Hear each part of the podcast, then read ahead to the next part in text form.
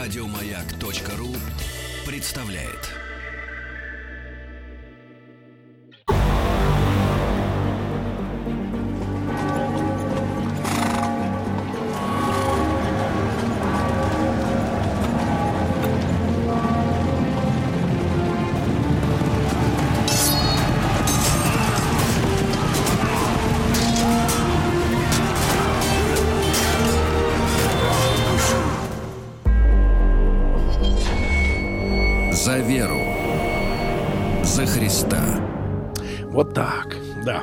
Друзья мои, рад приветствовать в новом году в нашей э, студии вновь э, Дмитрия Алексеевича Гутнова, профессора Московского государственного университета имени Ломоносова, доктора исторических наук. Дмитрий Алексеевич, доброе утро. Доброе утро. Хочу всех поздравить сразу со всеми новыми годами, которые прошли у нас. Наконец праздники закончились, и мы с вами сможем снова окунуться в реалии крестовых походов. Дмитрий Алексеевич выглядит отдохнувшим, порозовевшим.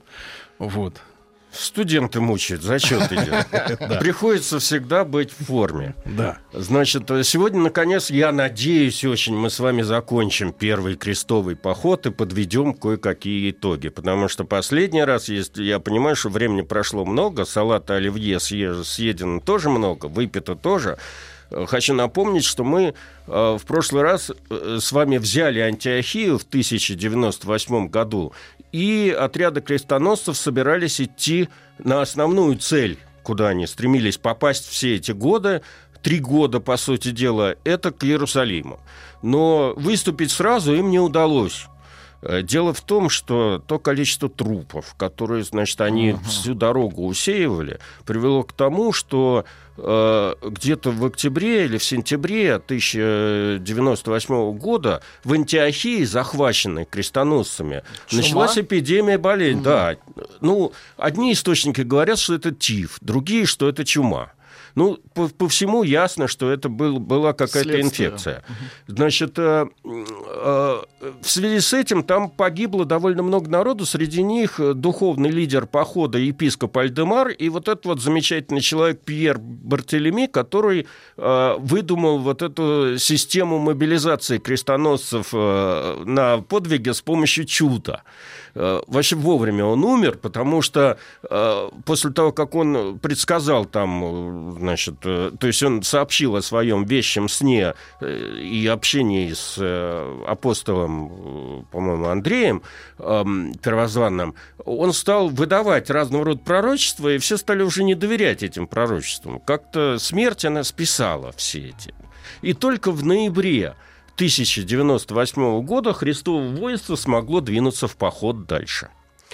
Шли они по побережью э, Средиземного моря, э, натыкаясь, почти не встречая сопротивления, там были какие-то отдельные эксцессы, э, причем по старой памяти командовал этими передовыми отрядами наш старый знакомец Раймунд Тулузский. Вот дошли они до такого места, как городок Маре. Сейчас это Мара Ан-Нумен, в э, Северной Сирии. Такой городишко, который был крепостью. Горожане довольно сильно там оборонялись. Крестоносцам пришлось э, применить осаду. Причем они... А вы... что оборонялись-то? Люди-то с миром идут. Ну, как с миром? Хороший мир. С благими намерениями. Да, значит, э, тут довольно любопытные вещи, потому что крестоносцы за собой, э, когда они штурмовали города, они сводили все леса. На самом деле, вот сейчас мы живем с вами в эпоху обостренного внимания к климату и экологическим последствиям. Э, и мы представляем себе наши леса, ага. тайгу там и даже Подмосковье, да? Но представьте себе, чтобы построить две осадные башни, они вокруг этого мара свели весь лес. Uh-huh. Построили две башни, штурмом взяли этот город, и там впервые крестоносцы не поделили добычу. Ну, там, естественно, всех вырезали, стали делить добычу, впервые креста... Христово воинство стало драться друг с другом.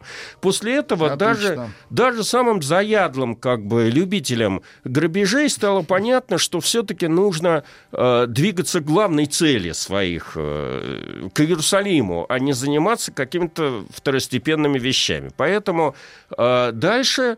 Э, этот Раймунд Тулузский пытался каким-то образом, значит, командовать этой всей э, своим воинством, но понял через какое-то время, что ему нужно присоединиться к общему мнению и, в общем, как бы двигаться к Иерусалиму, не отвлекаясь ни на какие эти, сторонние цели. Поэтому э, крестоносцы шли по берегу Средиземного моря, обходя города э, Тир, Самария, э, немножко они попытались, значит, что-то такое повоевать в, ливийско, в, в ливанском Триполе. Uh-huh. Не путать с современным Триполе, uh-huh. который находится в Ливии, потому что э, э, Триполи Ливанский – это второй по значимости сейчас экономический центр Ливана. Вот они таким вот образом двигались, и э, в конце концов 7 июня 1099 года подошли к Иерусалиму. Это сколько шли-то они, товарищи? Ну, смотрите, ну, отвлекаясь, значит, два месяца они в ноябре подошли к Мары, два месяца там провели, и вот они там четыре месяца дефилировали, или пять месяцев они дефилировали до Иерусалима. Надо сказать, что, э, в общем, вся, вся эта история, с, которая в дальнейшем произошла со штурмом э, Иерусалима и с осадой Иерусалима, очень сильно напоминает осаду Антиохии. За исключением того, что довольно много э, лидеров крестового движения, которые еще штурмовали Антиохию, они после антиохийской осады откололись от похода. Я хочу напомнить, что э, в, самой Антиохии остался э, этот Баймун Таренский, откололся от похода племянник Ярослава Мудрого, герцог Вельмондуа, еще ряд товарищей. И только самые стойкие крестоносцы, значит, двигались дальше. Причем э, их сопровождала какая-то немыслимая жара – по ходу движения, поэтому им опять пришлось перерезать, по сути дела, весь скот ага. который шел вместе с ними. В итоге к Иерусалиму подошло около, по разным данным, по ага. разным источникам, от 20 до 40 тысяч человек, более половины из которых составляла пехота. И только полторы тысячи рыцарей на конях. Какое-то количество они с собой вели, естественно, мулов, там, э, этих валов, которые тащили их скарб.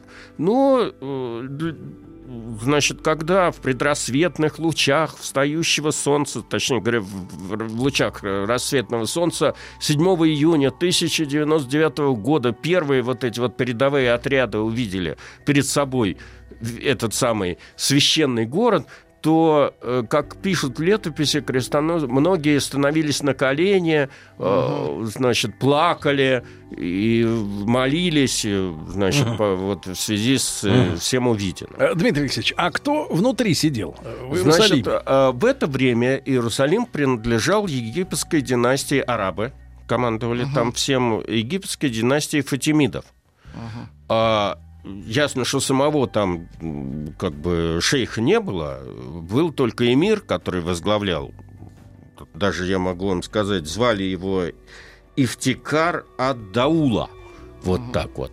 А эмир – это вообще мусульманское название военачальника. Uh-huh. Когда мы говорим про эмиров каких-то, это значит, вот когда мы говорим про чеченских эмиров, там, это значит военный начальник. А эмираты арабские сейчас? Ну, как бы диктатуры. Ну, как, как Диктатуры. Военные. Ну, и переводя на русский язык. Хотя это все весьма условно, как, потому что, как вы знаете, со времен Белого солнца пустыни, что Восток – дело тонкое, Петруха.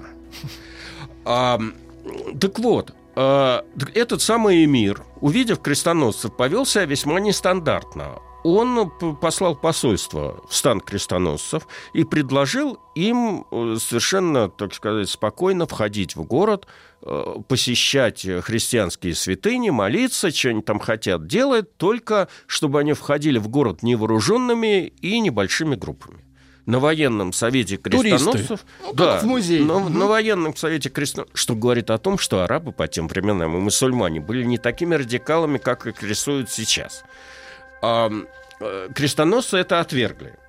Естественно. Угу. А, и, и заявили, что они не собираются терпеть величайшие христианские святыни под властью мусульман. Поэтому угу. после этого стало понятно, что Иерусалиму грозит осада. А какой гарнизон был в Иерусалиме? А, и вы знаете, Внутри, значит, да. там тоже был человек, ну, там вообще оставшегося населения было всего 30 тысяч человек. Почему я так говорю? Потому что когда стало понятно, что крестоносцы будут штурмовать Иерусалим, то этот самый эмир первым делом, так же, как и в Антиохии, выгнал за стены э, всех христиан и их семьи.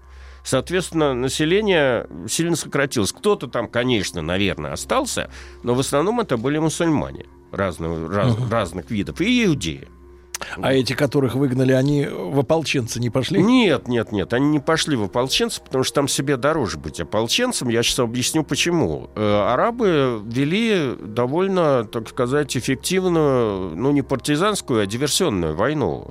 После этого они возможно, это были люди, которые вышли вместе с э, христианами. Они отравили там все источники воды на расстоянии 10 километров от Иерусалима.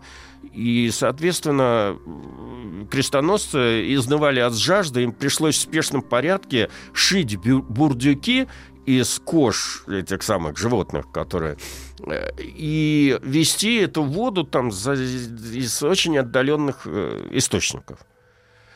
А, кроме того, э, этим египтянам, фатимидам довольно сильно помогал египетский флот. Сейчас, значит, мы говорим о египетском флоте в современном понимании. Ну, Только когда мы вспоминаем про те мистрали, которые катера. были проданы, да, как когда-то, значит, которые не вошли в состав нашего флота, французы продали их, значит. А тогда реально в Средиземном море действовал э, фатимидский египетский флот, который, в общем, как бы блокировал э, единственный порт э, в зоне доступности Иерусалима, это был порт Яфа.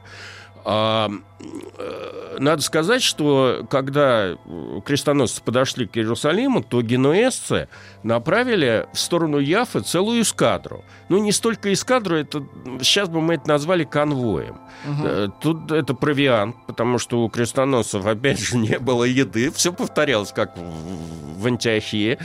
И э, снаряжение и разного рода, значит... Э, Прислали солями.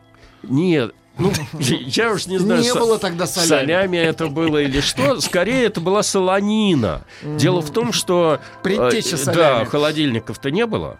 Соответственно, единственным способом как бы сохранить во время долгого плавания мясо было его засолить. Почему матросы всегда ели солонину, как бы. И отсюда же, от этого они болели цингой, потому что витаминов нету. Значит, э, и э, Фатимидский флот перехватил эту эскадру, там был морской бой, в результате которого пять кораблей прорвались в Яфу, угу. все остальные были потоплены. Вот когда Раймунд Тулузский, на первых порах командовавший этим всем походом, понял, что в Яфе находится пять кораблей, он послал отряд рыцарей, где с полсотни человек, чтобы обеспечить доставку того, что они все-таки сумели доставить.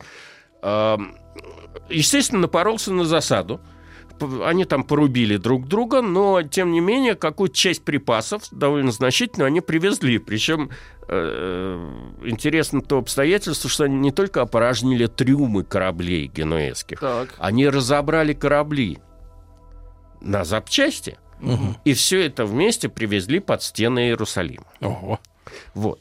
А в этот момент пришло известие о том, что со стороны Египта в сторону э, Иерусалима вроде как двиг... значит, стало двигаться войско фатимидское, поэтому э, крестоносцам стало ясно, что, в общем, тянуть со штурмом нельзя, и что нужно как-то быстро что-то делать. 13 июня 1099 года состоялся первый, ну, я бы сказал, такой пробный штурм на, на зуб, как бы это все. Они пытались взять этот э, Иерусалим. Э, надо сказать, что э, кроме крепости, э, город был опоясан рвом и валом. Э, соответственно, мусульмане довольно активно обстреливали этот э, ров, вал. В общем, как бы крестоносцам удалось под, подобраться к стенам, поставить кое-где приставные лестницы и попытаться забраться на стены. Но из-за того, что стены были довольно высокие, они, в общем, как-то даже и сейчас, когда смотришь, когда, если кто был в Иерусалиме, э, в общем, вызывают уважение. А по тем временам это была, э, в общем, довольно неприступная крепость, и взять в первый раз штурмом они ее не смогли. Вот в связи с этим э, встал вопрос, что делать дальше. Крестоносцы, э, там был военный совет, и в этот момент, значит, видимо, было принято решение опять при, прибегнуть э, к методам мобилизации крестоносцев а-ля Пьер Бартелеми. Угу. Где-то в начале июля один из монахов, который сопровождал весь этот поход, вдруг заявил, что ему приснился вещий сон, так. в котором покойный, как мы с вами уже выяснили, вот этот вот э, епископ Альдемар да. сообщал, что если крестоносцы э, устроят ход, крестный ход вокруг угу. Иерусалима, еще пост какой-то там, значит, э, воздержится от еды, это было совершенно излишним, потому что у них и так еды было в обрез, то через э, такой 9 дней после этого Иерусалим падет. Вот э, было принято решение значит, это, воспользоваться этим советом, пометуя опыт Александрии. В итоге дай бог памяти, чтобы я вам не наврал, где-то, значит, 6 июля э, состоялся вот это э, басы крестоносцы, распевая псалмы. Угу. Басы? Да, устроили крестный ход в сторону Масленичной горы вокруг Иерусалима, распевая, значит, возносили молитвы, подвергались разного рода оскорблениям со стороны Э, смотрящих с ужасом на это все дело мусульман и э, этим, которые кидали в сторону крестоносцев каких-то дохлых животных, там угу. проклятия обращали в их сторону, чем вызывали, естественно, их э, священную ненависть и религиозный экстаз. Это, я бы сказал, была такая информационная идеологическая подготовка угу. всех событий, которые в дальнейшем как бы произошли.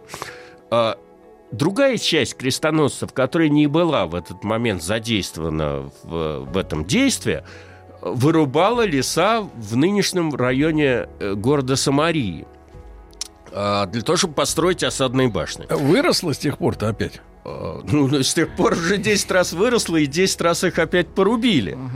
Угу. Значит, э, поскольку стены Иерусалима были высокие, то и дерева требовалось гораздо больше, чем для обычной маленькой крепости. В итоге они свели эти все леса, но сумели построить две башни угу. осадные. Это такое сооружение, значит, по высоте примерно равная высоте стены. Технология такая. Она ставится на колеса, эта башня. И либо с помощью этих валов, либо животных, либо самих крестоносцев, она подгоняется к стене вплотную.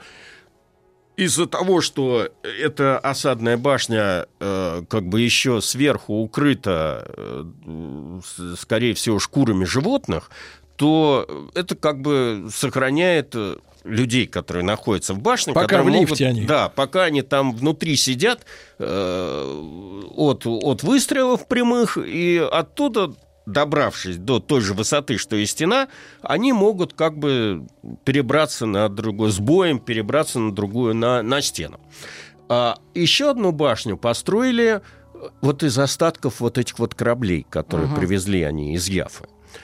И э, на военном совете было принято решение, в общем, как бы приступить к штурму 13 числа. В связи с этим, начиная с 11 числа, э, э, крестоносцы засыпали рвы вокруг, угу. потому что эту башню нужно каким-то образом подвести ну, все-таки да. к стене.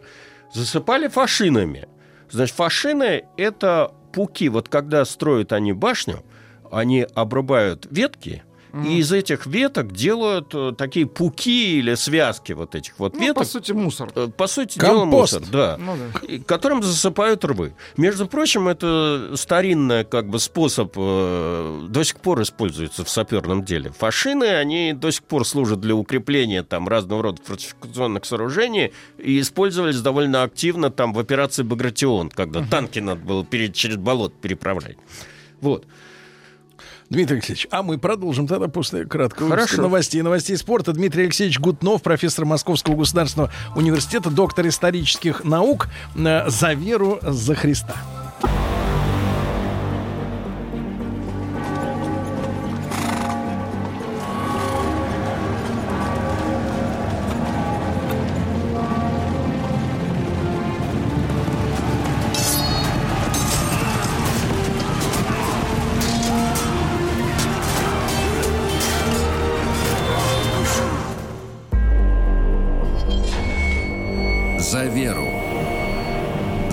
За Христа. Друзья мои, по-прежнему у нас в студии Дмитрий Алексеевич Гутнов, профессор Московского государственного университета, доктор исторических наук. И э, э, господа креста- крестоносцы изготовили две осадные Три башни. Три. осадные- три осадные Вырубили весь, Десантные весь башни. Лес к чертовой бабушке. Да. Но э, 13 числа с утренними лучами солнца э, сначала началась артподготовка. Вот эти вот все метательные машины, которые крестоносцы с- из- изготовили, начали свою работу и стали кидать камни в сторону...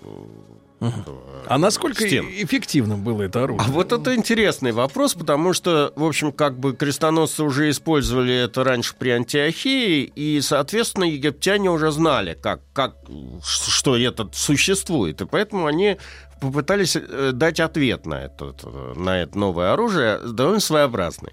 Значит, они шили мешки из кожи, которые набивали хлопком. А. И свешивали эти мешки, вот как сейчас мы вешаем эти э, там белье э, мгм. э, со стен. Поэтому, если представьте себе крепость, увешанную этими мешками, вот куда кидаются эти камни, камни, по идее, должны долбить стену. Но они попадали в эти мешки, поэтому как бы э, их ударная Смягчали. сила, да, смягчалась. Э, Другое дело, что крестоносцы, значит, там нашли пару лазутчиков в своем стане, которые вышли вместе с христианами, и от э, исступления и экстаза вместе с камнями кидались вот этими людьми по стенам Иерусалима. По частям или... Нет, Полностью, нет, целиком. да? Бедные, несчастные эти самые, они были разбиты о стены Иерусалима. Значит, э, после этого крестоносцы попытались подвинуть, э, отряды Готфрида Бульонского, попытались подвинуть одну из башен к стене Иерусалима. Им это не удалось, потому что э, вал был еще не до конца засыпан.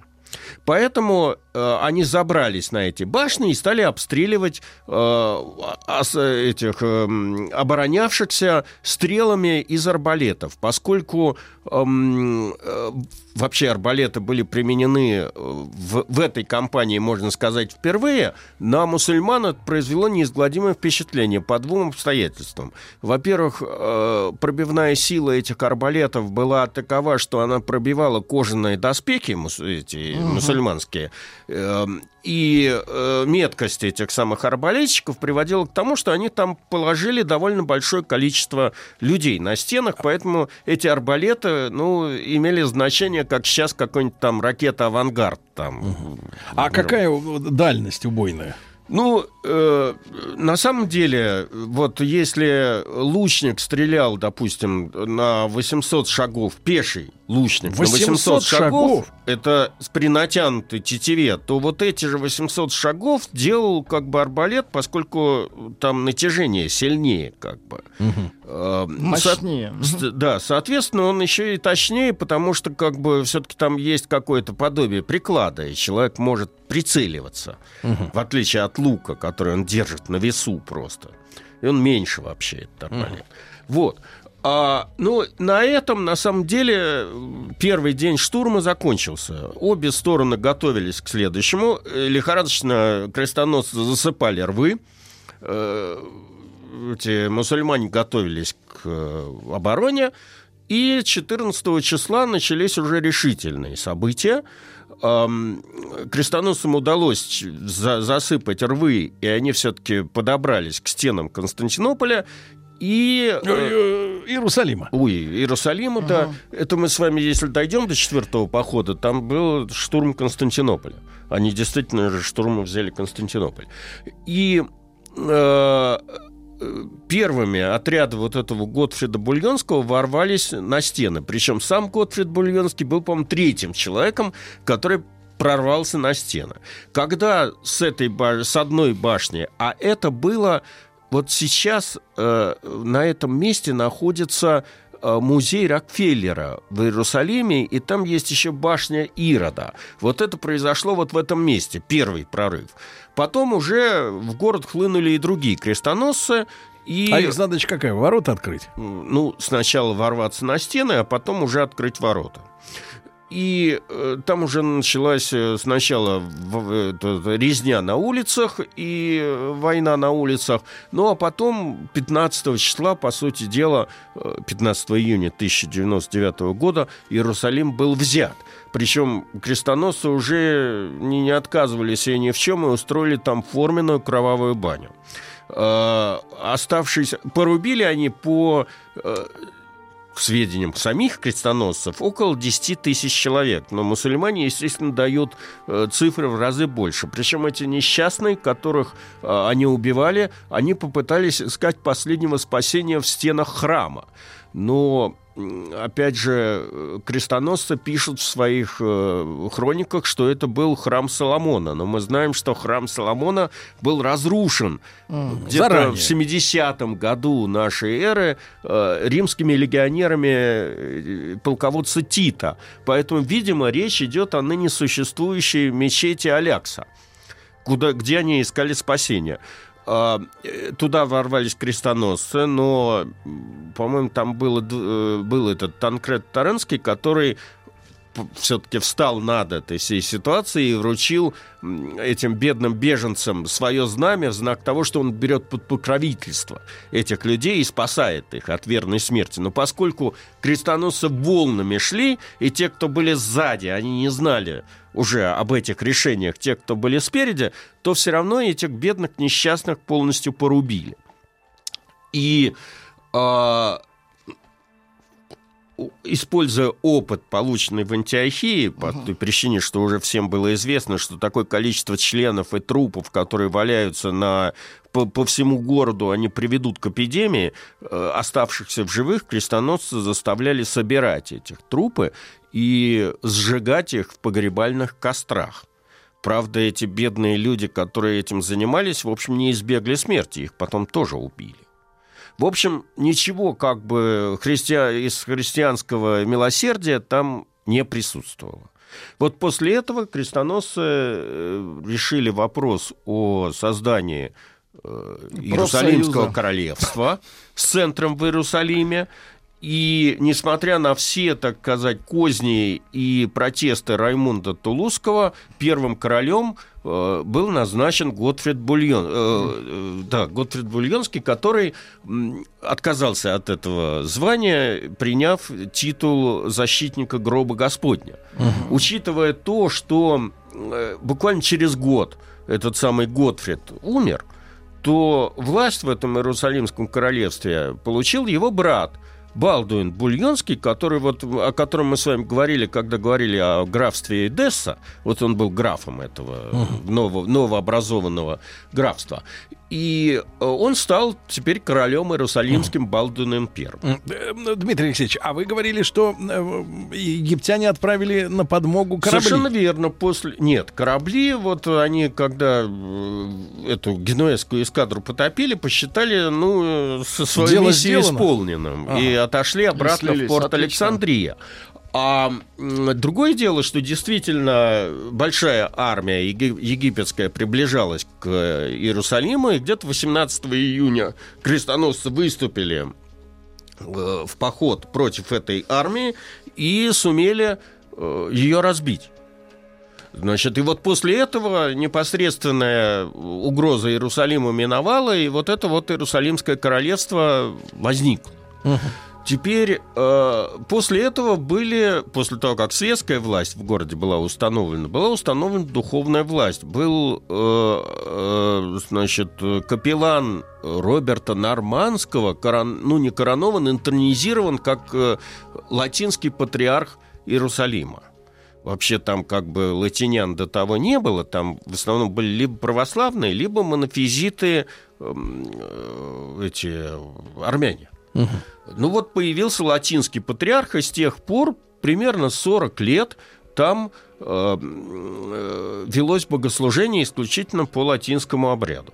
Сейчас от этого мало чего осталось. По-моему, значит, часть гроба Господня, часть храма гроба Господня контролирует вот этот орден францисканцев католический.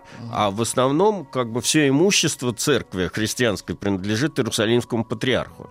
Но в это углубляться мы не будем. Хотя мне волей-неволей все равно придется об этом чуть-чуть сказать, потому что одной из первых акций вот этого вот самого нового патриарха латинского э, было установление местонахождения э, животворящего христ, э, креста. Угу. Вы знаете, как-то вот э, что-то над нами давлеет постоянно образ Сергея Безрукова, потому что это э, последний это, человек... Это да. общая это тенденция. Закон, да? Это да. закон. Это потому общая что, история. Э, ну, мы с вами до этого обсуждали вопрос э, о Борисе Годунове, где он играл центральную роль. А до того, если вы помните, в «Мастере и Маргарите» он играл роль Христа. Да. И Иисуса. поэтому, рассказывая о страстях Христовых, я все время представляю да? себе Безрукова да, на кресте. Ну, перед Новым годом вот. счастливо лично познакомились да. Дмитрий Алексеевич и вот э, Сергей Витальевич. Да. Не обнялись, но что, но ну, то-то еще по-христиански поцеловались, да.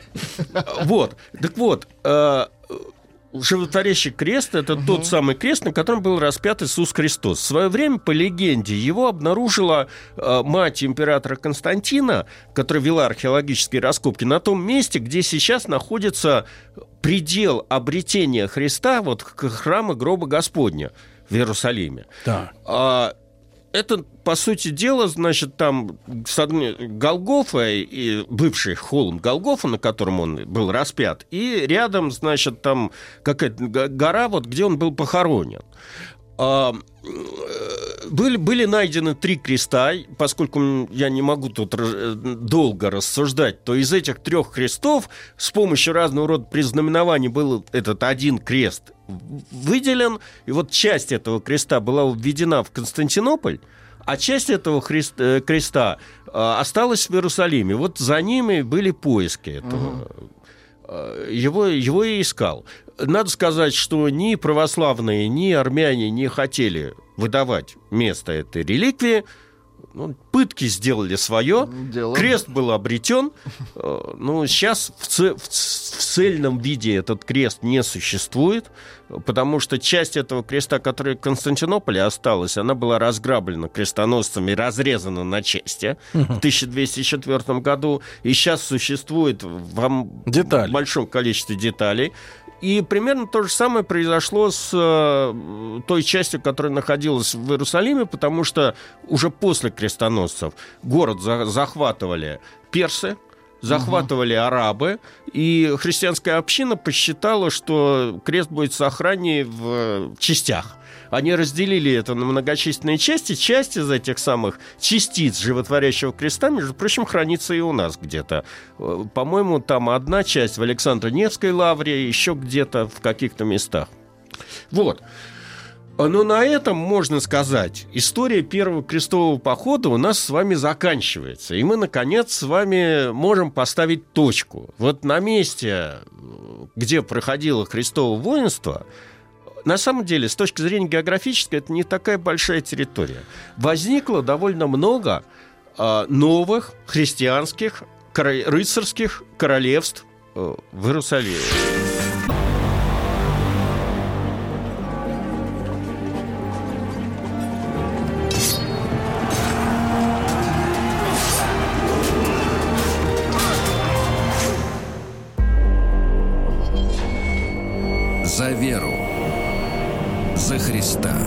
Друзья мои, э, Дмитрий Алексеевич Гутнов, э, профессор Московского государственного университета, доктор исторических наук. Э, подводим итоги первого крестового да, ну вот мы похода, с вами с да. Божьей помощью все-таки закончили крестовый поход. И э, в, в Вы так Палестине- говорите просто свой крестовый подход. Взяли Иерусалим. в, в, как бы у нас образовались Иерусалимское Триполитанское королевство, графство Эдесса, какое-то графство Яфа и Сидона, Сидонская сеньория, в общем, То довольно есть все много. по побережью. Все по побережью. На самом деле, э, с точки зрения глобально, так сказать, политическое изменений было мало. Более того, на ближайшие 40 лет это, конечно, был такой форпост западного мира в Малой Азии. Но, с другой стороны, этот форпост был очень узкой и в географическом плане, и в демографическом плане очень узкой маленькой территории, требовавшей все время какой-то подпитки э, Извне. извне, там, сна- снабжения и тому подобное. Я уж не буду говорить о том, что, э, ну, сейчас вот в 21 веке очень модно говорить про транспортные пути, про, значит, э, всеобщую торговлю свободную и тому подобное. Вот эти вот государства, которые возникли, они своей религиозной нетерпимостью христианской, они нарушили сложившиеся международные э, торговые связи. Как же можно-то, А, Дмитрий Алексеевич, о нетерпимости Объясняю. Значит, вообще говоря, главный нерв мировой торговли того времени проходил по линии Китай, Индия, Персия, Византия, Западная Европа. А, в основном действовало два пути – морской и сухопутный. А, Сухопутный путь начинался на западе Китая, шел через Сагдиану, то есть это наша, э, ну, наша Средняя Азия, э, значит, там Узбекистан. Что вот стесняться-то наши? территории, да. Ну, наш, И э, Частично. затем э, до прикаспийских степей они шли караванным путем. И там уже, э, значит, э, либо, либо через Персию они шли в Византию, либо через, э, э, значит, Каспий? Дон, нет, А, Дон, Дон. Э, Черное море, вот там, где Керчь, Азов, э, туда генуэзские колонии в Крыму и уже туда в Европу. Морской путь был следующим. Э, Остров Цейлон, перевалочная база. Китайские корабли перси- и индийские корабли разгружались там, перегружались на персидские, и затем они двигались по этому Персидскому заливу до э, устья Еф- Ефрата и э, до устья Ефрата, и оттуда поднимались вверх до Багдада. Багдад был как бы вот одним из таких торговых э, точек, Багдад. очень важно. Да. И затем, естественно, на рынке Византии. А погодите, погодите, Дмитрий Алексеевич, а кто вот э, был в те времена архитектором этого глобального транспортного пути? Ведь А это Я же не знаю, был глобальный ли путь. он один архитектор, потому что на самом деле как бы в этой торговле были заинтересованы все. На Востоке были шелка, ткани в Так, Индии, а обратно? благовония, э, сандаловое дерево, вот эти вот все вещи, пряности и тому подобное. Обратно везли оружие. У европейцев было всегда лучше оружие. Значит, Наркотики. э, дерево, ну, с наркотиками, я не знаю, меха и Мгм. тому подобное. А зачем им там на юге-то в Индии меха? Э, символ богатства. А, в основном. То есть Не- это не, luxury. не для того, чтобы как бы на себя надевать. типа как Шанелька сейчас. Да, так вот. Понимаю. а, в свое время, в седьмом-девятом веке, такой, такой вот лишними транзитерами вдруг стали арабы, которые захватили вот те места, которые занимали крестоносцы. Но арабы очень быстро в это дело встроились, в принцип. Товар, деньги, товар. В общем, мы с вами обсуждали, что какого-то такого э, ну, э, радикализма в исламе не существовало. А у крестоносцев этот радикализм был, поэтому, когда на место арабов пришли эти крестоносцы, то мало того, что они требовали, ну, удлиняли логистические цепочки, скажем так, но они, тре- они еще вдобавок там им нужны были специально, то есть они не торговали с мусульманами, им нужны были и с евреями, им там, ну, нужны были торговцы То есть были санкции. Ну, в общем, это трудности лишние возникали. И вот эти вот международные пути, вот эта вот мировая, ну, не за кулиса, а мировые тренды, они на это дело отреагировали. И э, торговые пути стали изменяться. Вот это вот значение Великого Шелкового пути, который шел по суху угу. через э, Среднюю Азию, через вот туда, к устью Дона, к городу Азов, нынешнему, а раньше турецкий Азак, э, стало возрастать. И там они делились, это, эти два направления. Одна шло по Волге и через реки Волго-Окского бассейна на запад – в сторону Новгорода и в сторону Запада, угу. а другая часть шла вот э, в сторону генуэзских колоний. То есть, э, давайте скажем так, крестоносцам мы хотим сказать спасибо за повышение трафика. Нет, не повышение трафика, а смотрите, что происходит. Ну, смотрите, Киевское княжество в связи с этим своим изменением путей начинает хереть, соответственно, центр жизни русской, например, переносится в Новгород, в, э, в Владимира Суздальские земли, потому что туда трафик пошел. Ага. Да. Как бы, понимаете? Вот. вот.